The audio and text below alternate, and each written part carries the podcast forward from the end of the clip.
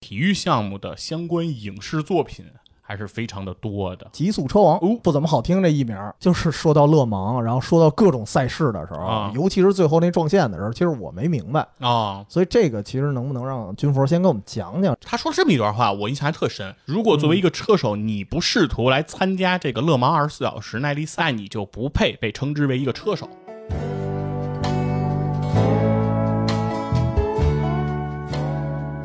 大家好，欢迎来到体坛战战侃，我是光说不练的细菌佛大家好，欢迎来到远方周末计划，我是 T C。啊，又是熟悉的配方，熟悉的味道啊，继续和远方周末进化进行一次合作。啊，哎，因为确实体育项目的相关影视作品还是非常的多的对对对，啊，这也是影视的一个大门类吧。我以为你要说确实是因为没主播 了呢，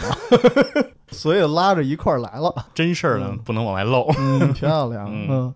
然后说起片子啊，啊咱军佛开了这对头儿，我就还是说说，确实啊，体育类的影视作品特别多嗯啊，有的是特别励志的，但是今天我想推荐的这个啊，我啊觉得还不像我想象中的，或者至少我看的时候啊，嗯，不像我预期中的一样。哦，并不是想象中的那么热血，是吗？对它反而里面有一些很现实，或者说很具有思考价值的东西哦，哎打开之前以为比伯然，打开之后果然博人传。啊。 果然不是传啊，嗯然后这个片子是什么啊？嗯就是《极速车王》哦，极速车王。哎，听着反正不怎么好听这译名儿，但是我后来看了一下这个英文版的译名儿啊，就是英文原名儿原名儿还不敌这个呢。哎啊哦，，它就直接就叫福特 VS 法拉利。就叫福特 VS 法拉利对，啊。哎然后但是我觉得 这个译名啊，倒比较准确。对比较直白的，因为这个极速车王啊，总给人有一种《速度与激情》的感觉啊，对，啊认为是又是一帮人开车啊，啊。怎么怎么样 嗯糙大汉，啊是，但是实际上呢，其实这个电影还就不是这么回事儿哈。对，里边有很多其实和汽车这个运营啊，包括和汽车设计有关的事儿。哦，对，然后这个片子我大概说一下啊，嗯当时是疫情之后，嗯好不容易有一点有病乱投医的感觉啊，因为好不容易电影院开了。说总算能在电影院看场电影了，我当时也没想，正好当时的时间看这正合适，嗯，我没有很高的期待，啊瞎看了一部，哎，意想之外的还不错，因为我当时这个认为就是单纯的嗯体育励志啊，是啊，这个电影应该还是这个奥斯卡最佳影片的一个提名之提作名是吧？嗯哦，所以这个我当时的观感还真的是一个不错的片子。嗯这个剧情咱可以用最快速度啊，我给简单说一下，嗯，没事，说慢点儿也行啊。因为重点其实还真不是剧情，哦，因为是背后，因为毕竟跟体坛站着侃一块儿聊嘛，嗯对吧？得聊一些背后的这个体育知识，因为有我其实确实是不太懂。正好是我通过聊这个电影本身啊，嗯先说说剧情，行然后背后的一些知识就得军佛来解析一下了。啊，来，我们先听听故事。先说这里啊，最主要的是两大主人公哦啊，一个是双男主哎双男主，当然演员也很厉害啊，嗯一个就是小李子，哦，小李子饰演的一个哥们儿叫谢莱尔昂纳谢多尔·迪比，卡普里奥然后另外一个是贝爷，哦咱，们贝就说的爷，贝尔，嗯他饰演的这哥们儿叫肯，这两个分别是两大男主，我所以觉得这个片子。如果翻译到《极速车王》的话，我会觉得这个车王可能指代的是两个人，甚至更多啊，甚啊至更多，待会儿再说。双男主嘛，对，双男主。然后这个小李子这谢尔比他是一什么人？其实他原来是一个非常优秀的赛车手。哦然后他呢，在一九五九年的时候，真实世界也是啊，啊这哥们儿就得了勒芒二十四小时的一个冠军了。哦，就是谢尔比，这是一个真实历史人物，对，吧他是一真实人嗯物。然后这个人呢，他得了冠军之后，发现了一个事儿，其实他有心脏病。哦其实也不是之后啊，他嗯先天性的心脏就不太好。哦，心脏有问题，对，然后后来你也知道这个勒芒，待会儿会说到啊，嗯这非常考验耐力。你要是有点心脏有什么毛病啊，其实是这活儿干不下来。所以呢，他最后就退出了，退居二线。退役了。对，干什么呢？其实就是当汽车的设计师。哦，赛车手转行设计师对，准确来说，其实我觉得他应该肯定是一个爱车之人，哦，而且后世的他很多作品也是流传千古啊，比如说福特的眼镜蛇，哦，然后比如说咱们有有人啊，嗯可能玩 GTA 这些游戏，最爱买的一辆车什么蝰蛇，蝰蛇也是他，设哦计的、嗯，嗯都是美国肌肉车啊，啊。然后这个人呢，他说我只能当设计师了，嗯那我得有一个合作对象，就是肯。嗯这个肯是一个比较个性的角色，就是他是一个工程师啊，他按理说应该跟小李子这个角色差不多，他们俩干的是一摊活儿。嗯但是这哥们儿就特别个性，他认为我设计出来的车只有我能开啊，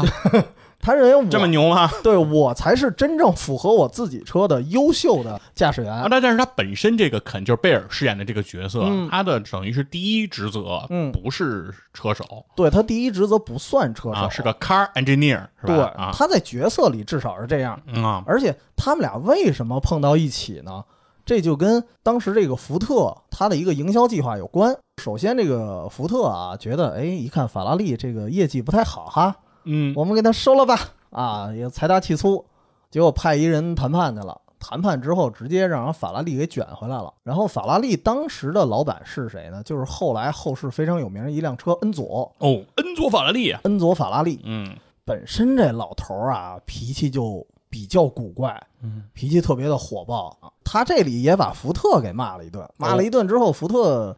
福特属于纯商人，我的感觉就是他被骂了之后，当然他不是说赌气啊，嗯我是说赌气，我参加这个勒芒比赛，我把你法拉利赢了，他不单纯是为了这个，他就觉得如果我在勒芒比赛中赢了法拉利呢，一方面我是这个长我的志气，灭你的威风，同时，他认为勒芒这个比赛能够宣传出他们福特一个汽车的公司的形象，嗯，于是他就安排了一个计划，史称叫 GT 项目。哟，对，他专门命名了一个项目，哎，现实中是有这个东西的，但是嗯电影里好像没有太提这个名字，只是知道呢，他就把这个小李子，就谢尔比和肯拉出来了，说你们俩作为这个优秀的设计师和工程师，要不咱一块儿设计一款车，然后通过这款车参加比赛，咱把这个法拉利给灭了，就赢了他。因为这个必须得提到一个时间点啊，就是。一九五九年，谢尔比得了勒芒的冠军之后，后来的五年啊，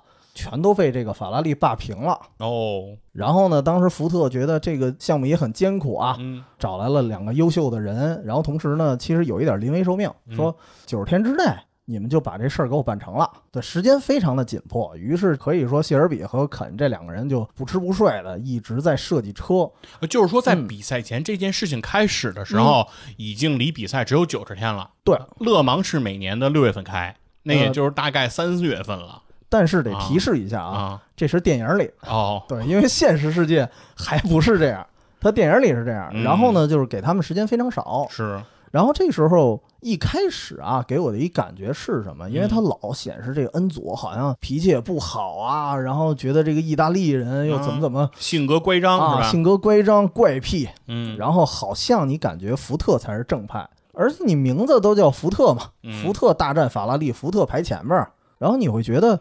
好像是在标榜他们美国人，然后嗯演着演着你就觉得不太对，哟，因为这个电影啊，中途大量的剧情都是在哪儿啊？都是在他们设计车的这个过程上。对，很多人啊，奔着这名字“极速车王那你以为哎是赛”车，打开了这个电对吧影，对，但结果发现啊，是在玩命造车。玩对玩命造车啊，嗯闭门造车啊，当然也不是闭门造车。嗯，在这个测试和造车的过程中，你会发现福特的这个官僚主义害死人啊，哦，因为里边有一个人啊是跟这个肯有一点不合，相当于这人有点二把手的意思。然后为什么跟肯不合呢？为什么跟肯不合？是因为肯本人刚才不是说了吗？性格也有一点乖张啊，他就觉得我设计车必须得我开，所以他一开始就不参与这项目。哦，反正不让我开，不让我开，我不设计了。对，然后后来没辙了，他说那让你开吧，但是让你开就开始处处设限，然后嗯你也知道那个二把手跟他有点矛盾，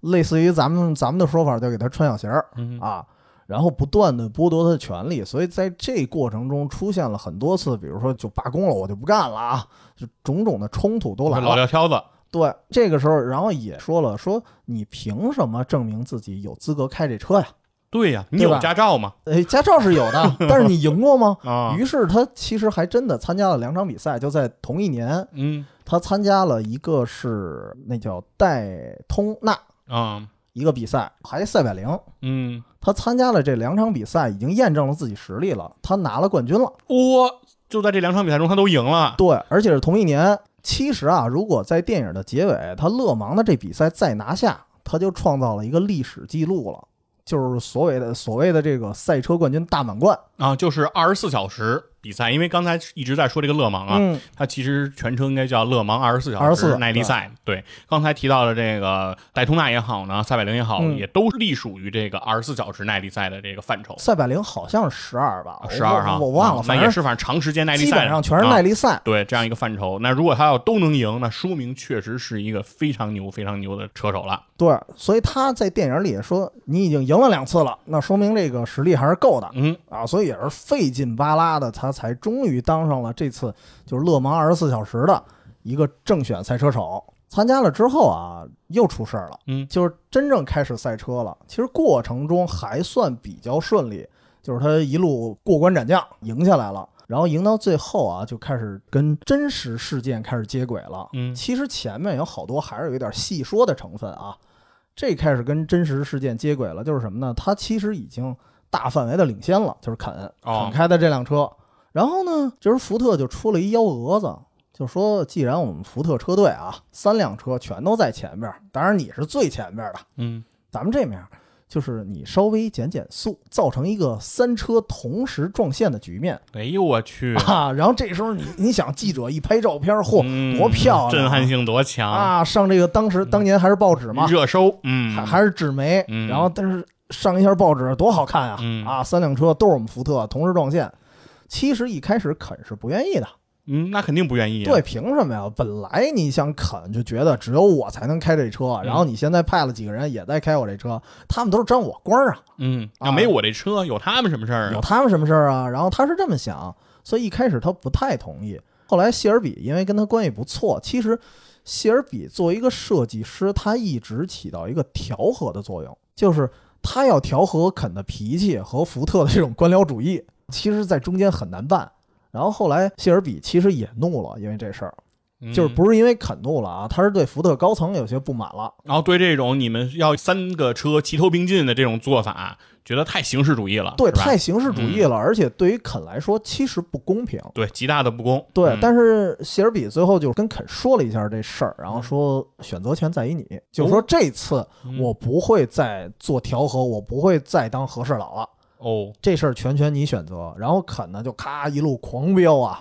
真的是越开越快，越开越快，跟藤原拓海一样啊。开到一定程度之后，他看到了那些就是勒芒赛道的一些风景什么的，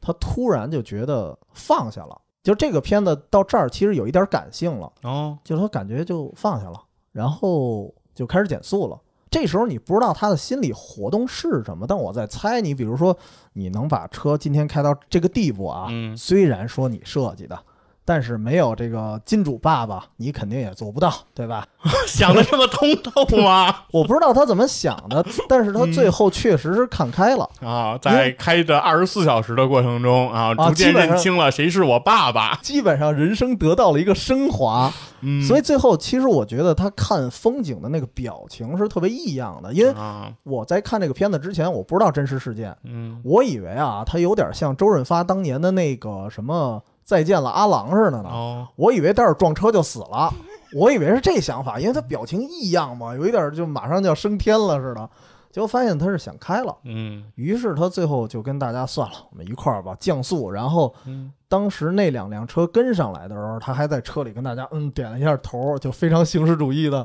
然后最后三车撞线，哦，三车撞线，你以为是大家都是冠军嘛？快皆大欢喜吧。啊，皆大欢喜。结果发现话锋一转，不对，说他的这个车呀，启程的这个距离嗯，比其他的车要近，嗯哦，因为这个比赛，待会儿军峰给我们讲讲嗯嗯这个比赛的赛事到底是什么。其实我嗯当时看这片子，嗯我没看懂啊，你说同时撞线为什么不是冠军？是啊，吧对啊，同时嗯撞线，我觉得撞线嘛，对吧？你所有赛跑什么的撞线，不谁撞线谁就是爷爷嘛，对对对，对吧？嗯，所以凭什么？我就觉得凭什么？但是我确实没看懂，有哦然后黑幕，嗯我就知道，反正他的冠军就拱手让人了。啊然后人家拿着一香槟酒就在那儿叽里咔啦的就狂欢了，啊喷上香槟了，然后他就非常的，其实他没有落寞，他其实刚才说了，他在那赛道上就已经看开了，释然了，对，所以他就觉得我无所谓了，嗯然也可后能就是开烦了。我赢了我自己了嗯就够了。其实我有时候觉得这种性格乖张的人，他恰恰是那种大开大合性格上，哦， 就是他极端的时候他会特别极端，但是他释然的时候他会特佛系。就我我的感觉啊。嗯，然后最后他就跟小李子啊，俩人就牵着手走了， 就特别什么的啊。然等后会儿为什么最 后是 为什么最后是贝尔跟 莱昂纳多牵着手那走那了？个镜头我忘了，啊但是我印象里就是我想象中他们俩就是牵着手啊，背靠背这。到底是一个什么片子呀？嗯嗯，后面开始拍《断背山二》是吧？啊，对。 然后这俩人走了之后，我就觉得嗯这个片子就算结束了。啊然后，但是还没结束哦，就是这个肯啊，嗯在一次测试汽车的时候，中途发生了事故啊，一团黑烟冒起，然后汽车爆炸，然后肯身亡。哦，对，所以一个是悲一个对，是一个特别让人遗憾的故事。就是最嗯后他不但没有拿到冠军，嗯然后同时还失去了自己的生命。而且其实，如果当时那个冠军是他的话，他其实是达到了一个历史记录，就是一年拿下了三个冠军。嗯，三个耐力赛的冠军，对这个记录到迄今啊、嗯都没有人做到。那太不容易了。嗯对，他是唯一一个有机会拿到的，还因为这个某种黑幕，然后最后就了结了。所以说到这儿的时候，先评价评价这片子吧。嗯军博听我这么讲述，感觉是一个什么样的片子？感觉上来说，其实还是相对来说比较传统啊。嗯就是说讲两个人嘛，一个人是因为这个心脏病，对吧？莱昂纳多这个角色，对，放弃了这个赛车的这个事业，嗯然后退居到了工程师这样一个位置上，但然后依然以自己的这个角色还从事赛车。其对，实然后再依然其实为这个勒芒这个世界上应该算是最艰苦的嗯一个汽车赛事在努力吧。嗯然后最终呢，其实也取得了比较好的结果，对吧？对毕竟福特的三辆赛车其实是齐头并进，对冠军可能并不是这个肯，但是呢，也是属于福特。无冕之王吧？对这件事情上来说，福特毕竟还是最后的赢家嘛对，大赢家。那这件事情来说，感觉还是一个比较励志的一个故事吧。嗯包括其实从肯的角度来看，其实也依然是一种励志的感觉。刚开始呢，这个是只是一个工程师是吧？对这个 car engineer，然后并不是一个 driver 是吧？嗯然后呢，通过自己的这种你说性格也好，你说这种坚持也好，说我必须要开我所设计的车嗯的这种执着吧。然后从一个门外汉，然后去赢了这个戴通纳呀、赛百灵啊这个赛事，才取得了参加勒芒的资格。最终呢，在这个赛事中其实也取得了巨大的领先。对最终呢，是因为车队的这种安排也好呢，还是因为自己对于世界这种看开了以后，释然是吧？对一种释然，然后到达了一个新的人生高度了吧？嗯，等于是我能够赢，但是我又放下了赢。对啊，那这可能更是一种特别英雄的那种感觉。对，特别升华了，到最对后，从表面上看啊，至少我现在感觉嗯上依然还是一个比较励志，或者说大家看完以后也不会为他特别遗憾的那种感觉。对对对嗯对对。其实我当时看这片子的时候，我就觉得，首先很喜欢肯这人啊，嗯因为我后来查了一下，大概他这个人就真人啊什嗯么样。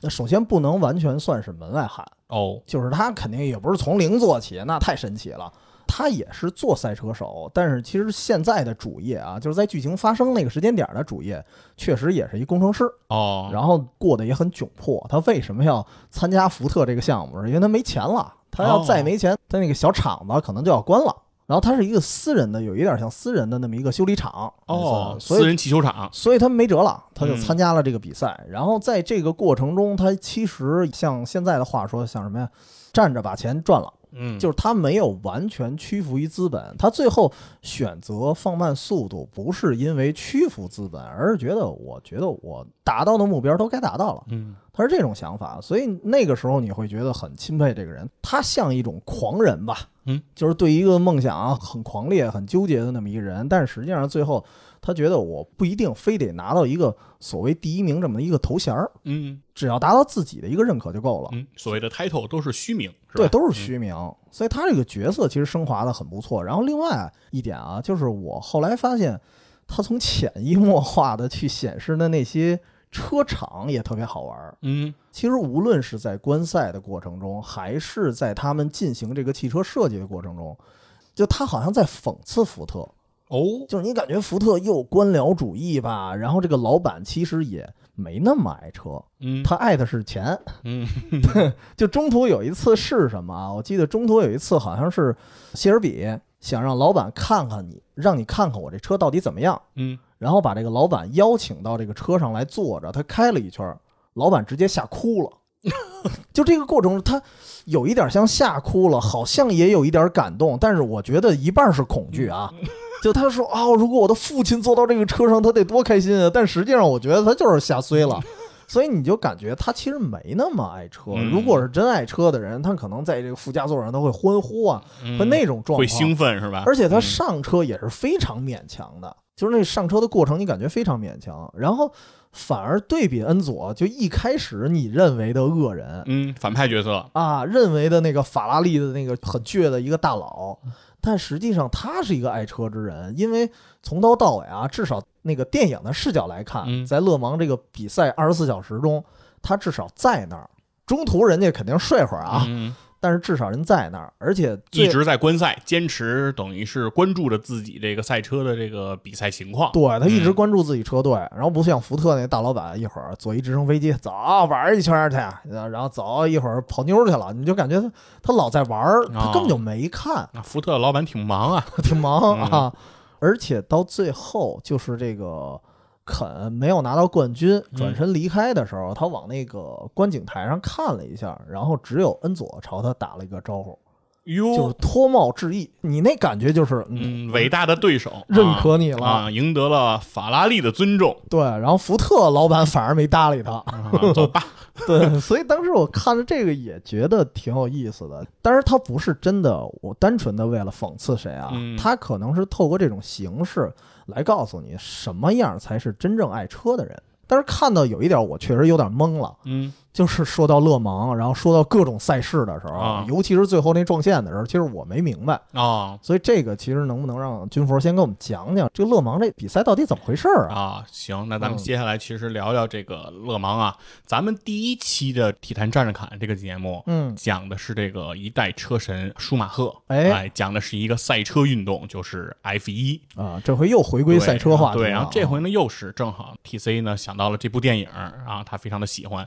那正好恰恰也是一个赛车运动。嗯对，那它这是其实是另外一个类型的赛车运动。世界这个赛车运动呢，其实现在一共的分类呢是有三大类，第一个是就是 F 一，我们讲过了；第二个呢是叫 WRC，就是汽车拉力赛。汽车拉力赛、啊啊对，在里面，比如说诞生过像塞巴斯蒂安·勒布这样的车神，雪铁龙在这项赛事中是非常呃厉害的一个车厂。哦、啊。另外一个比赛呢叫 WEC，那嗯就是叫汽车耐力拉力赛，是这样一个比赛。那这个比赛呢，其中的一站现在就是这个勒芒二十四小时耐力。那这个车赛啊，就是你说的后俩、最大的区别是不是就在于耐力这俩字儿啊？可以理解。对对对，嗯比如咱们就以这个勒芒来举例子吧。勒芒叫做勒芒二十四小时、嗯啊，那勒芒呢，首先是个地名儿啊它在这个法国巴黎南部大概啊两百公里，一个小城儿，对的一个小城里，在这个小城开这个比赛呢，它为什么叫二十四呢？老强调嗯这件事儿，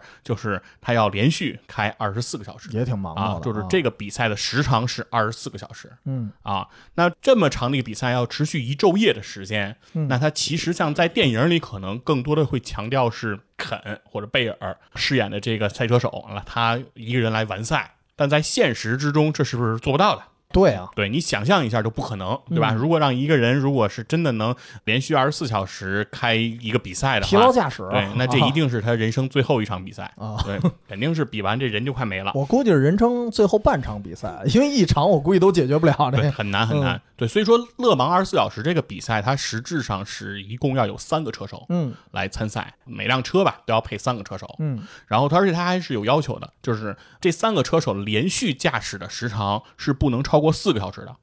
哦，这是不允许的嗯它就是确实是有一个疲劳驾驶的极限，没错，其实这和我。我们应该日常的这个驾驶规则、交通规则其实也也非常差相不像。多嗯对，我们应该也是大概不能连续超过四个小时，让你持续驾驶，都需要让你停车休息嘛。我嗯还以为赛车的连续的时间会更短呢，因为赛车可能需要高度集中，而且它嗯速度快。对，但是它这是一个上限，就是说不啊上限不超过哦四小时，这是一个上限。对，哦，具体的可能车队去安排了。没错，可能而且它还会有一个要求，就是因为它一共三个赛车手，嗯那你三个赛车手的实力有可能不一样，对吧？这里有可能是有你的一个主赛车手，就实力最强的那个人，对他也有一个要求，就是他的总的驾驶时长不能超过十四个小时、嗯哦啊，就是你不能可着一人猛造。对对对啊对对，这个也是勒芒的这个要求。然后另外，其实就说到刚才电影里 T C 特别不理解的一个事儿，嗯就是说为什么同时冲线了，然后最后冠军却又不是给贝尔，啊吧？对啊啊，贝尔为什么对这个冠军失之交臂呢？我我一开始以为他有一个微妙的距离差呢，啊。但好像不是有，嗯对，因为勒芒他的比赛原则，他并不是以最后冲终点线的这个时刻来决定的，就是他和哦 F 一比赛其实不太一样。不太一样 F 一比赛对，比如说一共五十圈，那就是嗯最后一圈谁先冲过终点线，谁先到呗？对，谁先到谁就是冠军。但是勒芒是它的规则的说明是说，这是一场二十四小时的比赛，那它的哦冠军是在这二十四小时当中行驶里程最长的那辆车哦，是冠军。所以那辆车就是我记得电影里是说，肯的那辆车，它起始的地点比得冠军的那辆车比较靠后，对，有可能是它的行驶的里程比人家要短，对，就是它说稍微短一点，啊，对，不一定是在赛道上比别人行驶的里程短，嗯包括它的这个加油，对包括它的维修，包括起点对，啊什么的，因为嗯整个的这些里程都是要计算到比赛之中的，嗯它是根据你这个每个车的这个里程表来计算你，相当于是距离的。嗯其实相当于说，无论二十四小时结束的那一刻，你这辆车是不是在终点线上？嗯，对，也许你这个车不是在终点线上，因为并不规定勒芒你一定要开多少圈儿啊、哦，所以说你不一定是开到哪个位置，你都是可以其实来进行这个比较的。哦，对，那所以说，其实可能我认为三车冲线这件事情有可能是电影影视化的一个处理方式，嗯在实际比赛中，实际上它是不需要去做冲线这个动作的。哦对，对，因为它在哪儿停下来都行。嗯，它可能啊，我觉得如果在现实中存在，嗯它可能也就是为了那张宣传的照片儿，对，有可能就是个仪式。对因为它这个毕竟是按时间算，嗯而不是按距离算，所以这个比赛是跟其他的比赛是有一些不一样的，所嗯以会有这样的一个结果。哎，那也就是这么说，我补充一点，就是相当于啊，电影里如果他是三人轮着开一辆车，然后当然主赛车手是肯，其实在这个事件中造成失去冠军的呢，还不只是肯，那俩车手肯定也失去了，对吧？就跟他一块儿的那个，，对，因为它是以车来记的，就是如果夺冠的话，其实是这辆车夺冠，那其实是有三个车手都应该是被称作为冠军的。对，哎对，但是勒芒这个比赛，刚才提到了说福特为什么那么的说执着于说一定要拿勒芒的冠军。哎，对，对，TC 又讲到说福特这个老板他是一个商人，他的目标是赚钱，哎，他更看重钱而不是车。嗯，对，那既然这样呢，他为什么要那么在意这个勒芒呢？其实就是因为。勒芒相对于其实 WRC 或者相对于 F 一来说，其实是汽车厂商最为看重的一个比赛，因为它对厂牌汽车销量的这种刺激作用是最大的，也就是说对自己的品牌美誉度的提升是最高的。哦，啊，这就是为什么，是因为在这个比赛中，刚才听到了说二十四小时歇人不歇车，就是你如果要是想在这个比赛中夺冠军，你的车要尽少的停下来，哦啊就是要也持续的开。也就是实际上这个考的耐力啊，就在嗯我之前的理解，我以为这个耐力最主要还是人，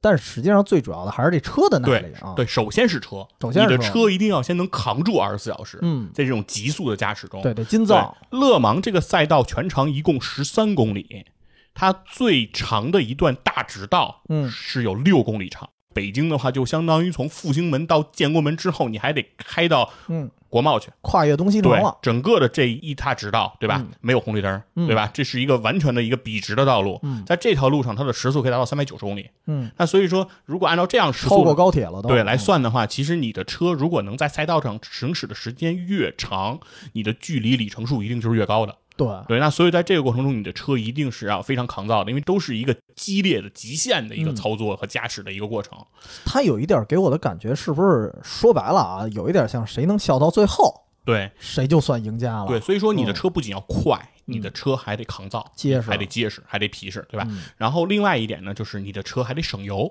这就是因为你的车如果油耗特别大的话，你就要频繁进站加油，对吧？你就要被迫的，相当于从赛道上停下来。嗯，你在加油站里的那个停着的时间，包括你进站、出站这段时间，你的速度一定是低于在赛道上行驶的那个速度的，所以你的里程数一定会被受影响。哦，所以说，要是怎么能够保证你能够夺冠呢？就是你的油耗还得得到一个很好的控制。哟，那这个优点对于买车的人来说，其实是非常关注的。对啊，大对家吧肯定买车嘛。如果嗯大家其实买车，你看重什么呢？你肯定看重是说车够快，对吧？这对可能是男性特别看重的一点。嗯那另外一点可能就是说，我这车得最好结实，别老坏，对别吧老坏哎是吧？我对上下班呢，你给我撂路上，这就特别恶心。而且至少得安全啊。没错，对，它得结实，它得皮实耐嗯用，对吧？这是人的一个追求。另外，如果它还省油，那不就省的就是钱嘛，对啊，对吧？那就是工薪银子阶层，这大多数人肯定都是要求这个。嗯对啊，所以说这个就是非常非常好的一个对于车的一个品牌的一个建立，而且它不仅仅影响的是我比赛的这辆车，嗯实际上它是对这个车厂的一种实力的肯定，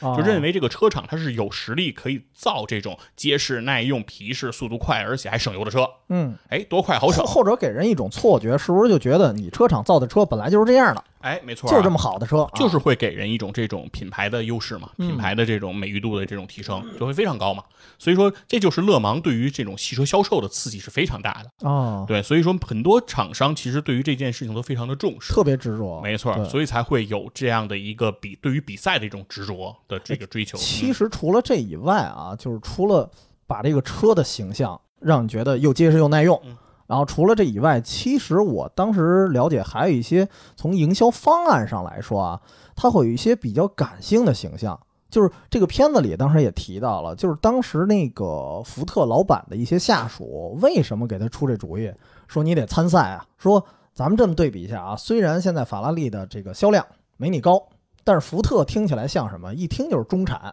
这一听就是工人开的。但是你听法拉利的感觉是什么？它意味着就是速度、胜利，就这种观念。所以当时也一定程度上刺激了福特，说对啊，凭什么我们这个福特这 slogan 啊，或者说这个品牌形象就听起来那么 low 呢？其实它也是依靠这个比赛，让我这打造一种特别光辉高大的形象。然后在真实世界里啊，我听说当时那会儿，雪佛兰他们打出的品牌形象也是类似的，它有一营销方式叫什么呀？就今日夺冠，嗯，明日大卖。 和说白了，今天夺冠，明天卖车，其实就嗯是一样的这个道理嘛所。以说这个就是一个很大的嗯刺激，而且另外，其实刚才 T C 也讲了，就是这件事情也非常的重要，就是说当时对于福特来说，其实是希望去打破法拉利的这个垄断，嗯因为法拉利在这个六七十年代的那个时间吧，或者说从五十年代到六十年代整个的这段时间对，其实对于勒芒二十四小时这场比赛的垄断性是非常强的。多连冠是吧？没错，然后到到今天，其实对于法拉利，你不用讲太多，对吧？嗯你不用去说我要知道舒马赫，我要知道巴里切罗，我要知道一些伟大的名字，对对，我只知道法拉利这名儿就够你知道了，这三个字，对吧？Ferrari，那就代表着一切。甚至我知道它那个红色的红色的车体。对，嗯，或者说在车展上，无数次你可能都能见到这样的画面，是吧？一一个男生带着一个女生，指着一辆兰博基尼嗯说：“啊，这是法拉利。”对吧漂亮。嗯对，，因为这个概念就是一种已经非常深刻的一个它品也牌。不管是牛还是马，嗯反正就指一下啊。对，无所谓了吧？啊，就是只要是跑车，你只要见到一辆跑车，你就说法拉利，大概率上不会错。 对，他的印象里给消费者的一个观念里，他就觉得法拉利就是好车，哪怕有一天可能法拉利出了一个稍微比如说中产化的一些车以后啊，他仍然觉得不行，法拉利就代表着比福特啊之类的对嗯高级啊。对，事实上从售价上也是肯定是一定的，对对吧？你一个法拉利能买多少个福特，是吧？我呃说一题外话，我想起以前我们研究车的时候，因为我我是做咨询嘛，嗯研究车的时候，当时有一个反的案例，嗯，也特别逗，是特极端的。他也是给消费者留下了一个印象，就是印度那个塔塔，哦，塔塔，啊，他也造车，确实塔塔那车也不咋地啊，嗯就动、但是动不动来个什么自燃啊什么的。嗯但后来这个塔塔车也出的还算比较中规中矩吧。嗯，但是由于一些自燃的事故，造成他们高层出现了一个错误的决策，就觉得那我们的营销方案这么写行不行？因为它不是便宜吗？嗯，他说我们的车是世界上最便宜的 汽车。结果你知道这个事儿对营销一点儿好处都没有，因为人家会想这就就说是我受不了了。 对，就说是印度的消费者啊，嗯，人家一听人也不傻哦，最便宜的车那不就意味着 low 嘛，对吧？嗯哪怕你的车的那个结实程度好上来了，嗯你的性价比也非常的高，嗯但是一听我最便宜的车，因为车这个东西啊，我觉得它一方面是一个代步工具，对，但是对于很多人来讲，其实它是一个门面，它有一点像形象似的。嗯对，就相当于我们这家衣服厂啊，服装厂出的是世界上最便宜的 西服，你就觉得听着特别别扭说这话的人啊，基本上就是在说我是这个世界上最傻逼的人。 啊！对对对对，就就是这个感觉。嗯所以它的营销方案对车的这个影响非常巨大。反向带货，这是。嗯，对，确实是这个呢，也是勒芒对于汽车工业的一个影响吧。嗯，它是非常的大的。前面其实更多的我们会聚焦在了车的身上，对吧？对车非常需要耐用等等这些事情。嗯那其实呢，对于车手这件事情依然很艰苦。人也得耐用，啊对这件事情也是非常艰苦的，因为勒芒的这个比赛确实是被所有的车手都会认为是最为痛苦的一个比赛，就是啊真因为是这种连续的二十四小时的这种耐力，尽管有三个人啊可以接班儿，嗯，但是因为你所有的时间、你的休息、你的调整、你的换人都是计算在比赛时长里的，啊，对？吧？那所以说，在整个比赛这二十四小时里，其实大家都是一种非常高度紧张的状态。精神一直紧绷嘛，没错，就即便是说你从车上下来的话，你在那种情绪下，你能不能得到一个很好的休息和缓解，嗯对吧？比如这两个小时不是你开，对，那你能不能利用这两个小时能休息好呢？对其实很多人其实做不到。所以也能解释为什么一开始说那小李子演那谢尔比，他为什么心脏明明是如日中天啊，刚刚勒芒夺冠了，如日中天的时候要退，就是因为他心脏承受不了。对，所以说这个其实是一个非常非常痛苦的一个比赛，然后它哦也是非常的难。然后呢，其实是有一个得过四届勒芒冠军的法国车手嚯、啊，名字记不住。这哦漂个亮啊嗯对这哥们儿他说了这么一段话，他说呀，果然是站着看啊，啊，对， 站着说话不腰疼嘛，随便聊。他说了这么一段话，我印象还特深。他说呀，勒芒二十四小时这个比赛是世界上最难的赛车比赛，嗯这是毋庸置疑的，一定是最难的。但是他说呀，每一个车手都应该致力于参加这个比赛。如果作为一个车手，你不试图来参加这个勒芒二十四小时耐力赛，嗯或者不在这个比赛中夺魁，那你就不配被称之为一个车手。哎，你不如改行干点别的。哦哎，比如种地呢，漂亮啊。对，他说了这么一段话，这是他对于这个勒芒的一个态度。因为他是不是会认为，比如说车手参加这个比赛，实际上是对自己这个赛车意志的一个磨练？呃，对，而且毕竟他是四届冠军嘛，是吧？啊他要极大的去拔高这项赛事嘛。对 对对这是。对，就跟乔丹永远跟你伸六根指头似的，是对吧？对你就是说说什么你都不敢反驳。对，在他的世嗯界里，对吧？舒马赫，你七个 F 一冠军，你肯定不如我这四个，甚至哪怕一个勒芒的二十四小时来的哦硬，对不对？这是人家的一个想法。那他的搭档，哎，就给出了一个不同的想法。啊啊，恰恰是他搭档给出对，的他想搭法档不一怎么样，说是呢？吧哦他搭档说呀，勒芒这个比赛，它一定是一个非常艰苦的比赛。嗯赢得勒芒的车手也是非常伟大的车手，嗯，但是但是啊平心而论，我依然至今认为这个赛事是出乎于理智的一个决定。所有参加这个赛事的人，一定是在理智之外做出的决定，它不符合理智对于这个世界的要求。哦，哎，那可以理解。对你看这他个是片子，狂人肯，对，对吧？这就是疯子是对，他的吧？嗯他的理解就是截然不同。那所以说，如果你怎么样去真的去理解他这段话呢？他是他后面做了一个说明，他说勒芒这个比赛的恐怖之处，嗯他说不在于车开的有多快，嗯他说开的很快的比赛，这个世界上比比皆是。嗯比如美国的印地赛车，在场地内开的也非常的快，那好像就是一大直趟子，是吧？那个是大圈儿，啊，也是大直圈儿，对，是吧不停的转圈儿，嗯，在这样的一个比赛，他说那个也会非常的快，但是快并不是勒芒的这个恐怖之处。嗯，他说勒芒的恐怖之处是在于高速行驶的时间太长。太久过长了。对，他说，在这个六公里的直道上，嗯三百九十公里的极速的这个奔驰之中，他说这个时长太长了。嗯在世界上没有任何一个比赛能够丧心病狂到这个程度，给到你一个六公里的长直道哦，来进行加速。这个设置，他说就已经非常的已恐已怖，经很变态了，对，很变态。他说这个过程会怎样呢？他说，因为这种长期之间的高速行 驶，嗯会让我的大脑在行驶过程中去思考一些不应该思考的事情。说白了哦就是溜号呗。太直了，因为你比如说会有一些弯曲啊，你会在想我下一个弯道应该怎么转对啊啊，我是不是排水道、国玩法什么的，都给你可能琢磨一下。对，你因要为大直趟，基本上就放空了。对，因为如果是连续弯呀、或者是这种经常的这种过弯的这种比赛，你嗯的大脑是在进行不断的计算。哦，但是在这种大直道呢，其实你基本上就油门到底嘛。嗯，但这个过程中，你的大脑又不能放松，因为各种的情况都有可能发生。对所以说这个时候对于车手的考验是非常大的。对，所以说这个时候的溜号走神儿是非常危险的。就那个过程中会又枯燥又恐怖对，这是这样一个感受，是吧？嗯那他说了，到了晚上，事情又变了。哦，对，因为勒芒是二十四小时比赛，对，你不是光开白天，对吧？对其他的赛事一昼你夜基本上都是在白天开，嗯但勒芒你是披星戴月开，对吧？你是在午夜时分开，对，是在人类最困倦的点到三点的凌晨，嗯你也要在这儿开这个赛车。他说那个时候，他说他的大脑就不会再思考任何事情了，他哦，说他会变得麻木，然后一切的所有的想法就只有一个恐惧。嗯就是嗯恐惧了。对，，就是每一秒钟在这个车上，他说我感受到的就是恐惧。这个啊，我其实身边有一真实案例，嗯就是托雷斯，咱哥们儿啊，嗯他有一次是去加拿大自驾去了。但是他本来是应该有跟朋友一块儿去，结果因为某种原因，只有他一个人去了。啊，单人单车，对，单人单车。然后这个过程中，当时走一个高速，然后那个高速因为风景太单一了，他会觉得自己特别渺小。走了半天，你感觉风景没变。在这过程中，他听一个当时因为那块地区啊，有一点像加拿大的法语地区，所以他听的那个 radio 就那个电台都是法语的一些歌，也听不懂。嗯，然后他当时的感觉是什么？首先这条路就一直走下去，也不拐弯啊，就跟刚才那状态一样。嗯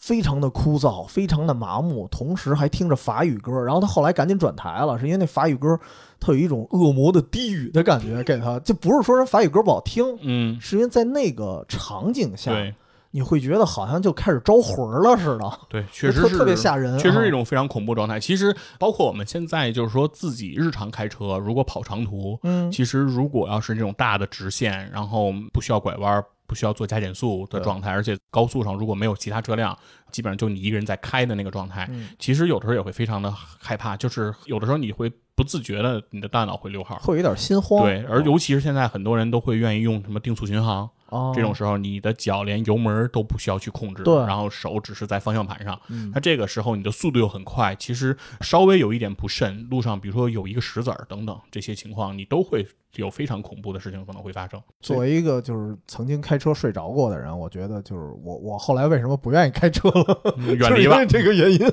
啊，TC 远离方向盘吧嗯，嗯，为了自己和他人的安全啊。太容易犯困，我这人。所以说，确实是这个，就是从一个侧面讲了，说车手对于勒芒它是一个怎样的什么样的看法态度，对，吧？实际上这里面的恐怖程度，刚才我们都是语言的描述，因为没有一个人其实我们有对过这我种们身亲身边没没有参加这比赛的，对亲身的经历，所以说呢，确实它的恐怖程度呢，嗯我们可想而知。而在这个勒芒的历史上，它也发生过比较严重的事故性的悲剧。哦，对，就是在这个五十年代的时候，它发生过一起比较重大的事故。嗯当时是一辆驾驶着奥斯汀赛车的车手，然后为了给捷豹的这个车手让路。嗯啊，这个其实我在比赛中是高风亮节啊，他让路是吗？啊有可能他是比如说被套圈儿之类的，嗯啊，这样的话呢，他是给快车去让路嘛，嗯，对他可能就是往边上打了一下方向，然后给这个后车来让路，希望捷豹的车手能够超过他。嗯对。然后在他让路的这个过程中呢，他身后的一辆梅赛德斯奔驰 SL 三百以非常高的速度就向他冲了过来，哦，直接像一颗炮弹一样撞上了他。因为后边的车相当于没有反应过来，他有一点变向，对是，吧？啊，没想到他只是往边上打轮了，嗯，对，直接就径直撞了上去，然后并且从他的车上碾过，哎呦，然后导致两辆车是应该是一起冲出了这个赛道。哦撞，上了这个防护墙，同时撞上的位置是有观众的。哎呦，当时这场观众区事故，对，嗯不说车手的死亡情况，嗯，观众有八十四个人丧生。哎呦，那在相当多了，对就在相当于直接碾过去了，对，啊在，这个事故是一个非常非常惨烈的事故，一个大的一个悲剧啊。嗯，同时，但是我听到这个事故的时候，我当时也有一点不可理解啊。其实我不太明白，因为勒芒二十四小时这个比赛，我了解它全是通过报道嗯，和这个新闻。对，因为咱们没有看，我完全没有，有看过这这场比哦赛。事实上，国内应该也不会有转播这个比赛的这个实况的这个除情况，非给你啊弄一二十四小时的对台，那那挺长的，对，因为，为我不知道这个比赛怎么看。嗯，对，因为它时间持续持续时间太长了，就像刚才 T C 说，福特的老板人家都得坐直升飞机嗯，泡会儿妞儿去， 对吧？我实在不理解，就说坐在这儿看比赛的人他是怎么看的？因为人家对开车的人，人家还三个人倒班儿的开呢，哦是吧？你坐在这儿看，你我不知道这些人是怎么去观察这个我比赛的。嗯估计电影里描述的恩佐，他从头到尾看也是一场戏说，对他肯定中途也得睡会儿啊。哎对，然而现实之中，场上确实是有观众的，嗯啊，而这些观众也为这场赛事付出了宝贵的生命吧。嗯，所以说，也是从另一个角度来说，其实勒芒这个比赛它的意外程度其实是非常也挺高大的是吧嗯对，因为它不管是车还是人。都处于这种极劳的极端的疲劳状态中，对，都是这种高压的这种状态中。其实每一个人的每一个动作，每一辆车有一些零微部小的对动作，零部件的变形，嗯对吧？和车手有一些驾驶动作的变形，这些微小的变化，这些微小的失误，可能都能造成不可想象的后果。我其实想到一个问题，就是刚才咱们也说了，就是这车肯定得特金造，嗯，所以其实在这个过程中，这个车在不断的维护啊，基本上我觉得啊，是不是等这个比赛完事儿了之后，这车也就废了？呃，刚才 T C 其实也聊了这个事儿啊，我们在嗯底下聊的时候就是说，这个车确实是每一次进站，你会感觉它基本上感觉就跟在重新组装一下大，换血、啊，对，然后轮胎拆了，然后刹车片换了，啊，对，咔咔的换，应该是除了动力总成和这个车架子哈，嗯它不能动，其他的地儿我觉得它能拆能换的，我估计它都得动。都换了， 对，因为我觉感得一新我车觉最得后跑完了，对这辆车就有点像那个推求斯之船是吧？嗯，对，每一块船板 都换掉都是了。崭新的，哦然后嗯把换下来的船板还能组装成一个船啊嗯，那这个船还是不是之前的推之求前斯的之船船？啊，现在的推求斯之船是推求斯之船，还是我拿它的船板重新组装的这个新的船这 是个推求对斯对之对，船最后呢？变成一悖论了，是说不清了哈。嗯，对，确实是有这个情况，因为甚至于我觉得每一个参加完勒芒二十四小时的这辆车，从车的角度上来说，我认为是废了废了啊。然后从人的角度上来说，我觉得车手也需要长时间的休养和休整。差不多，对，所以这也嗯是说，在整个这个达刚才提的这个 WEC 世界耐力拉力赛的这个比赛，整个的这个比赛中，只有勒芒这一站是二十四小时的。啊，哦，其他的比赛还是没有采取二十四小时这个规则，并不是说这个比赛全是二十四小时赛对对，制。不是所有的都是二十四小时，如果是那样的话，我觉得这个赛制无法进行操作，哦太可怕了，对啊，没有人能够完成。对，所以说，其实，在勒芒二十四小时这个比赛出名声名鹊起之后，嗯其实后面其实也是跟进了有很多的二十四小时的比赛，比如说，其实刚才讲的这个戴纳通的这二十四小时，嗯以及这个纽博格林，对吧？德国最负盛名的这个赛道，现在也是在有这个二十四小时的比赛。但是难度上会跟他有一拼吗？嗯还是说难度其实理论上说，我认为要只要是二十四小时耐力赛，应该都不会容都易不低，嗯都不会哦容易，对，肯定是都不会容易的。但是声名最高的，然后被 WEC 来纳入到自己的一个站比赛之中的，目前来讲就只有勒芒嘛。勒芒，，对，所以勒芒这个比赛其实是从一九二三年开始操办，百年老也赛了，对，也是吧几乎 百马年上老店了，啊对，马上就要跨百年的时间了，嗯历史非常悠久了。然后在这个过程中呢，它仅仅因为二战期间停办过一段时间，嗯从一九四零年到一九四八年啊，这个二战的前后，还在持续，对，它是嗯停办了。然后另哦外还有一次停办，它是因为法国的大罢工嗨啊，因为毕竟这是在法国的毕勒竟是芒在了。法国嘛，对，哦所以说其实很多赛事都会因为罢工而停，对，对，但是勒芒仅仅是停了一次，相当于其实勒芒算持续的比较久的了，对，是从赛事历程上来连说续性也很强连的了，续性是很哦，强的，对，所以说勒芒的这个比赛在每年的六月基本上都会到来、嗯啊，所以说这也是如约而至啊，，对整个在汽车赛事上的一个盛世吧，在整个这个勒芒的这个比赛。嗯然后在这个勒芒的前期呢，初段就是刚刚举行这个比赛的时候，一直以来的霸主都是捷豹，哦，啊捷豹，对捷豹这个车手或者说捷豹的这个车厂吧，车厂的，对他的实力是非常强的。其实包括刚才提到那次事故，也是由捷豹当时实力非常强劲的一个证明嘛。嗯，因为奥斯汀去给捷豹让路，然然后整个的这个起因是从这样来发生的，所以可以看出捷豹是非常的强悍。嗯，然后那之后，其实确实是法拉利法开拉利始。就接棒了，，对，在这个接棒的过程中，就是一片红色。嗯在这个勒芒二十四小时的比赛中，成绩是非常的棒。之后当然是福特呢，可以说是中间出来短暂的对，非常短，他得了几连冠吧，我对记得，嗯然后打断了这个法拉利的这个垄断。嗯，但是后来呢，就又被一个新的一个霸主哎哟取代了他这个地位，那就是我们都知道的这个保时捷啊，啊。通过保时捷的入局，又开始称霸这个勒芒。搅乱江湖了，哎，没啊错，这个等于是又是进入了一个新的时代。但是啊，福特那段我稍微打断一下，嗯加一东西，就是刚才咱也说了，电影上不是演他们这有一点临危受命，给你九十天嘛。其实真实世界还不完全是这样。嗯，其实这个所谓的 GT 项目早就开始了，哦，开始了得有几年了，就相当于是因为法拉利是在六零年到六五年这一段时间不是一直是冠军嘛，然后在这段时间，其实呃福特已经参战了，然后谢尔比这个项目也开始了，只不过前几次呢都没成功，一直到了第三年，其实才真正的就是一九六六年才真正的夺冠。所以其实这个过程跟电影上还是有一些区别的，就没那么神奇，九十天就把这事儿给办了啊。对，事实上是不可能的，就是对啊因为毕竟这是一个主机厂造车的过程，对，任何一个汽车的研发，然后到它的这个实验，到它的包括行驶车手跟这个车的磨合，对也是很长的一个对，时间。从它的这个发动机、动力总成、嗯它的变速箱到它的空气动力学对，这是一个非常复杂的过程。这个过程其实是完全完全不可能通过三个月的时间来去把它就实是现。你很难嗯从零开始，对，其实大家如果看 F 一都能知道，就是很多的 F 一的车队，它使用新车都不会是在比赛的，就是赛季刚开始的头一两站，有可能都用的不是新车，会是依然上赛季的车辆来进行比赛，然后直哦到赛季中段，有的时候它的当年的新车才能够真正投入到赛场之上。这个也就是因为研发周期嘛，和它的这个嗯哦测试周期来决是因定。为它那个新车还没测试完，对或者说磨合完。对，因为就是说一个车嘛，它从它的这个研发，然后到它的这个生产，然后到它的真正的去测试和比赛，嗯这，是一个非常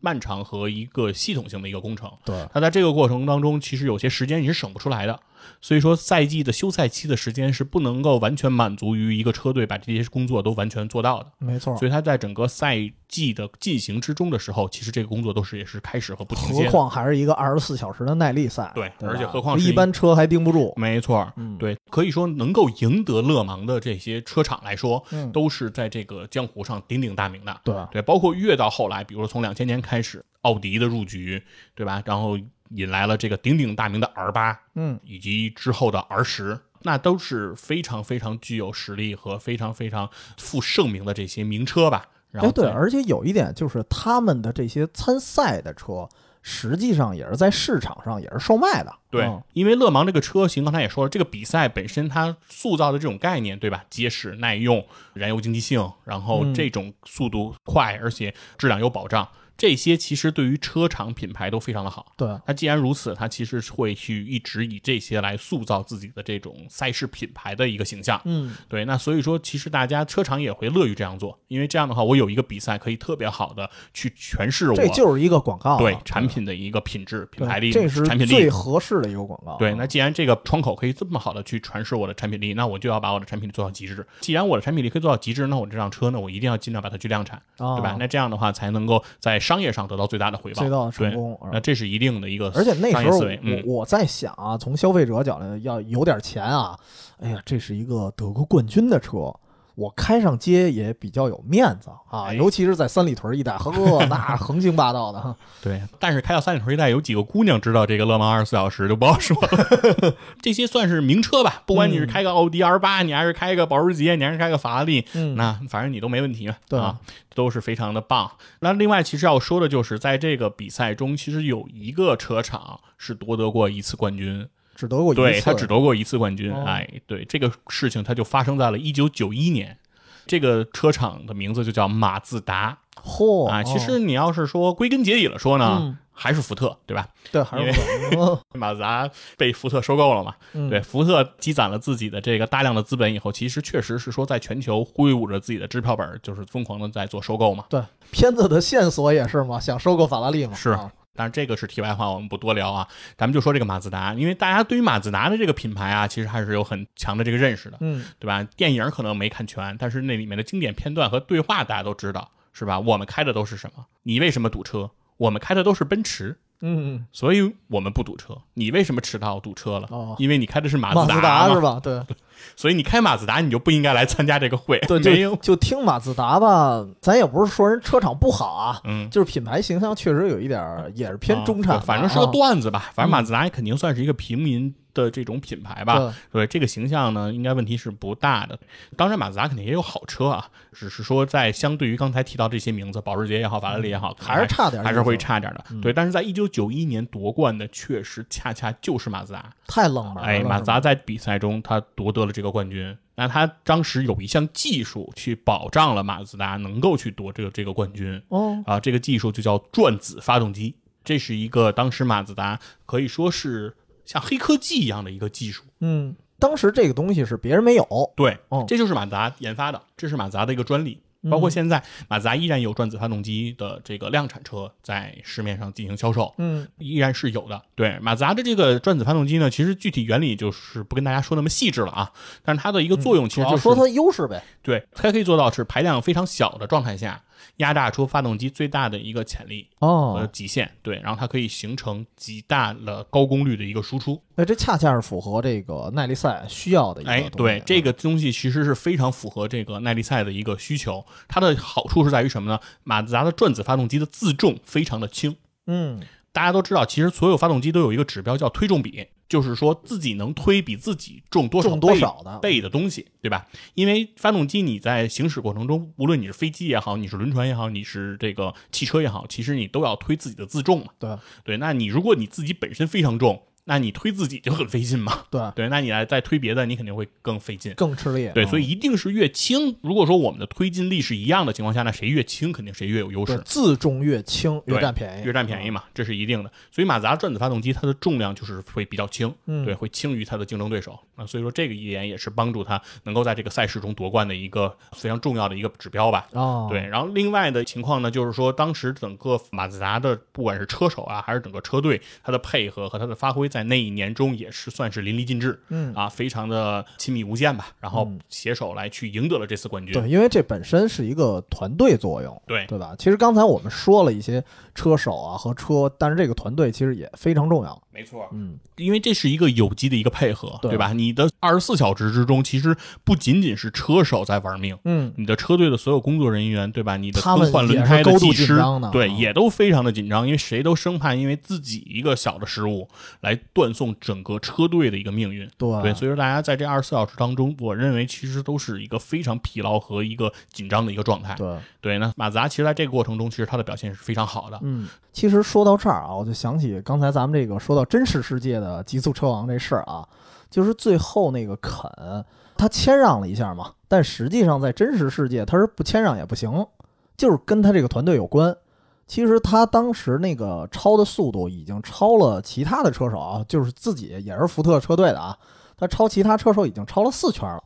所以你说让我放水吧，我放四圈的水其实挺难的。？怎么放啊 怎么四圈放？儿我总不能停在那儿吧？我总不能原地绕圈儿吧？但是没辙，说怎么办啊？正好这时候出了一个小事故，就跟他这个团队有关，就是在给他装刹车总成的时候出了一个问题，以至于造成他这个四圈优势就没了。啊？然后这时候就相对来说有一点顺水推舟了，就福特正好说，那你们这个啊放慢一下速度，大家一块儿冲线，所以是因为这个来的。那就是故意的 嘛，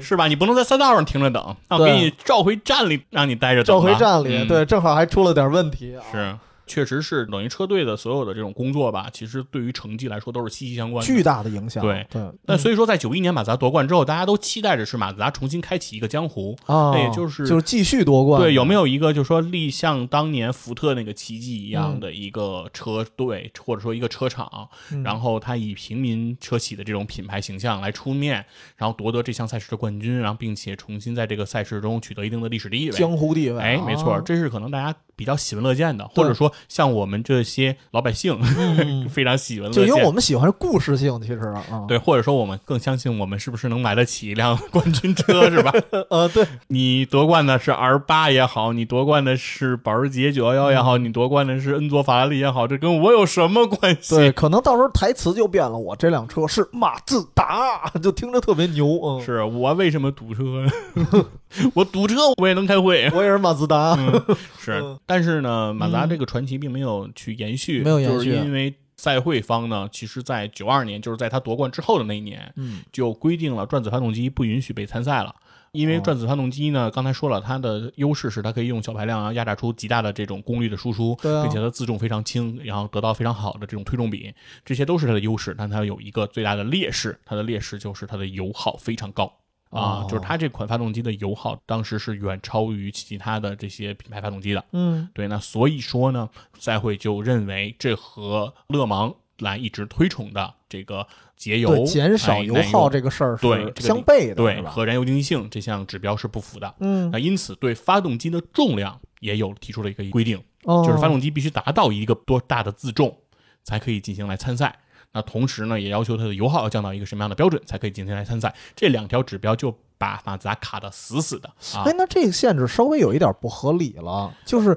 你可以限制油耗，但是你为什么还限制这个发动机的重量啊？嗯就是啊，嗯对，世界就是这样的，对吧？乒乓球不就是吗？嗯对吧要变大，然后不许遮 挡。所有的这些东西，其实你可以能够明白的是说，因为勒芒有极大的品牌的影响力，对于对品牌的塑造力，那因此其实各个车厂来说。不论是大众还嗯是法拉利，还是更大的这些车厂，那它一定对于这项赛事的把控和这种控制欲是非常强的。对，对他们那可能后边有一个 类似元老会似的，哎，对对吧，嗯就是说它会不会有这些盘外招，那我们不得而知。但是最终的结果就是，其实把马自达日后的在这个江湖上的地位其实是直接锁死了。嗯啊，所以后面其实我们是看不到马自达这项赛事中的表现的，哦就是也是一件非常遗憾的事情吧，因为它的等于传奇刚刚开始啊，就对戛然而止。就湮灭了，呃掐死在摇篮里了。对，然后另外就再说一个题外话吧，就除了我们刚才提到的这种车的这种品牌、车的这些厂牌，在这项赛事中非常的重要。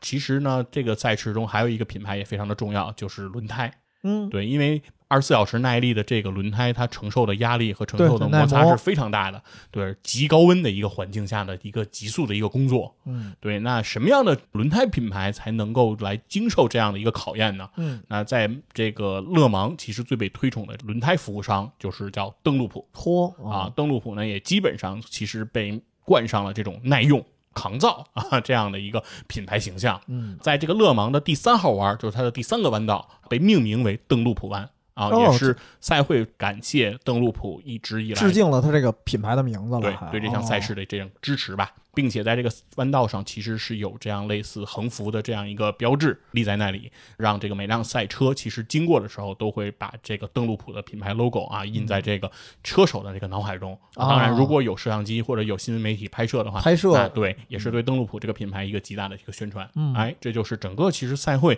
这个赛事其实是可能对于商业我认为连接最为紧密的一项活动。对对，因为它不仅仅其实是一个纯粹的竞技体育，很多的其实背后这些车厂之中的这种商业的行为，在这里面也发挥的算是淋漓尽致吧。对对，所以说《极速车王》这个电影其实也是说，不仅仅是讲的两个人如何造车，如何去在比赛场上竞技博弈，最终夺魁的这么一个故事。它更多的其实也是在讲两个车厂。在如何面对等于是这项赛事中体现的不同的商业逻辑和商业的博弈吧？没错，对，在整个全片看完，可能会觉得说福特并不像我们开始认为的那么正面，嗯对吧？他对汽车的热爱可能并不是一个非常执着的一个层面。但是他做的也没错，哎吧对就从啊商业上也没对，有什么那那毛从病，商业上来讲呢，其实从福特这个品牌立身之本，我嗯们就能看到它是通过 T 型车把汽车这样一个产品的售价打到七百美元，嗯，让每一个美国家庭都可以拥有汽车对，那实现的这个品牌的崛起。年轻人的第一台手机，啊哎，就说这样的一个品牌，它的立身之本就是这个。那它一定追求的其实就是要大批量的去来占有这个市场的占有率，对那这一定是它的一个追求。那其实通过这项赛事中呢，认为说我一个平价的一个产品依然可以有这样的一个品质保证，嗯，对吧？那就确实是更好的一个年轻人或者说是普通平民阶层的一个选择。对对，那另外反观法拉利呢，那一定其实就是相当于艺术家的追求，对对吧？我要造世界上最好的车，最快的车。恩佐就是那种感觉，偏执的艺术家，哎，嗯对，这是极致的艺术，对吧？那汽车在我的眼里，它绝不是一个交通工具，对，绝不是一个代步工具，它 是，甚至不是一商品，哎，没错，他认嗯为它可能这是人类工业水准的集大成，对，对，这是人类工业和艺术结合的啊对集速度大的一个成。探索是吧？哎像没错那种感觉啊，对，所以说这其实是两种我认为世界观的一个交锋。对对，在这种比赛当中，你无论说谁是赢家也好，你无论是说现实主义和理想主义的这种 PK 过程中，谁能够先迈一步，谁能够先占据一些上风。嗯但是我认为，最终其实这两种思潮都是推动我们这个社会往前进步的一个对非常关键的作用。可能这也是勒芒这项比赛相较于其他的，比如说像 F 一，比如说像 WRC，比如说像达喀尔，可能更不一样的一些呃魅力之处吧。嗯对它里面展示出来的，仅仅在这二十四小时当中，每年的这个二十四小时，可能背后就是这个车厂这些人啊，用一年三百六十五个二十四个小时，嗯，做的积累和奋斗，对在这二十四小时中做一个集中的绽放。哦，啊所以经过这个细菌佛给我们把这个勒芒啊整个给解析了一下，我其实更进一步的理解这个电影了。就是我觉得这个电影其实是非常贴合勒芒这个赛事的一个核心，就是它好像是一种梦想和商业之间的一个碰撞，然后最后形成了某种融合的一个方式。所以这个电影本身，我觉得它探讨的也是这个东西，而不是说单纯的说一个人多有梦想、多伟大什么的。他也是觉得福特的这些商业行为有它的正确性，然后同时追逐梦想、追逐速度、追逐这种体育的荣誉感也是没有问题的。但是两方之间合而为一，那么就是勒芒，对吧？嗯，可以这么说。嗯我觉得呢，今天呢，其实我们是从《极速车王》这部电影，嗯，哎，来给大家展示了说一让我们个。自己也升华了。哎，对，一个呢 嗯，可以说是小众呢，或者说是啊、呃并不是很多人能够亲眼看到的这样的一个赛事。对，但是这个赛事它的魅力和它的价值呢，依然是我们每个人都应该在自己的生命当嗯中不应该去错过的。对，嗯就正好借这个节目去大概的了解一下。嗯，对。然后希望呢，也是有更多的人来关注勒芒吧，然后关注这样一项特殊的啊赛事活动。好的，我们下回节目再见拜拜，嗯，拜拜。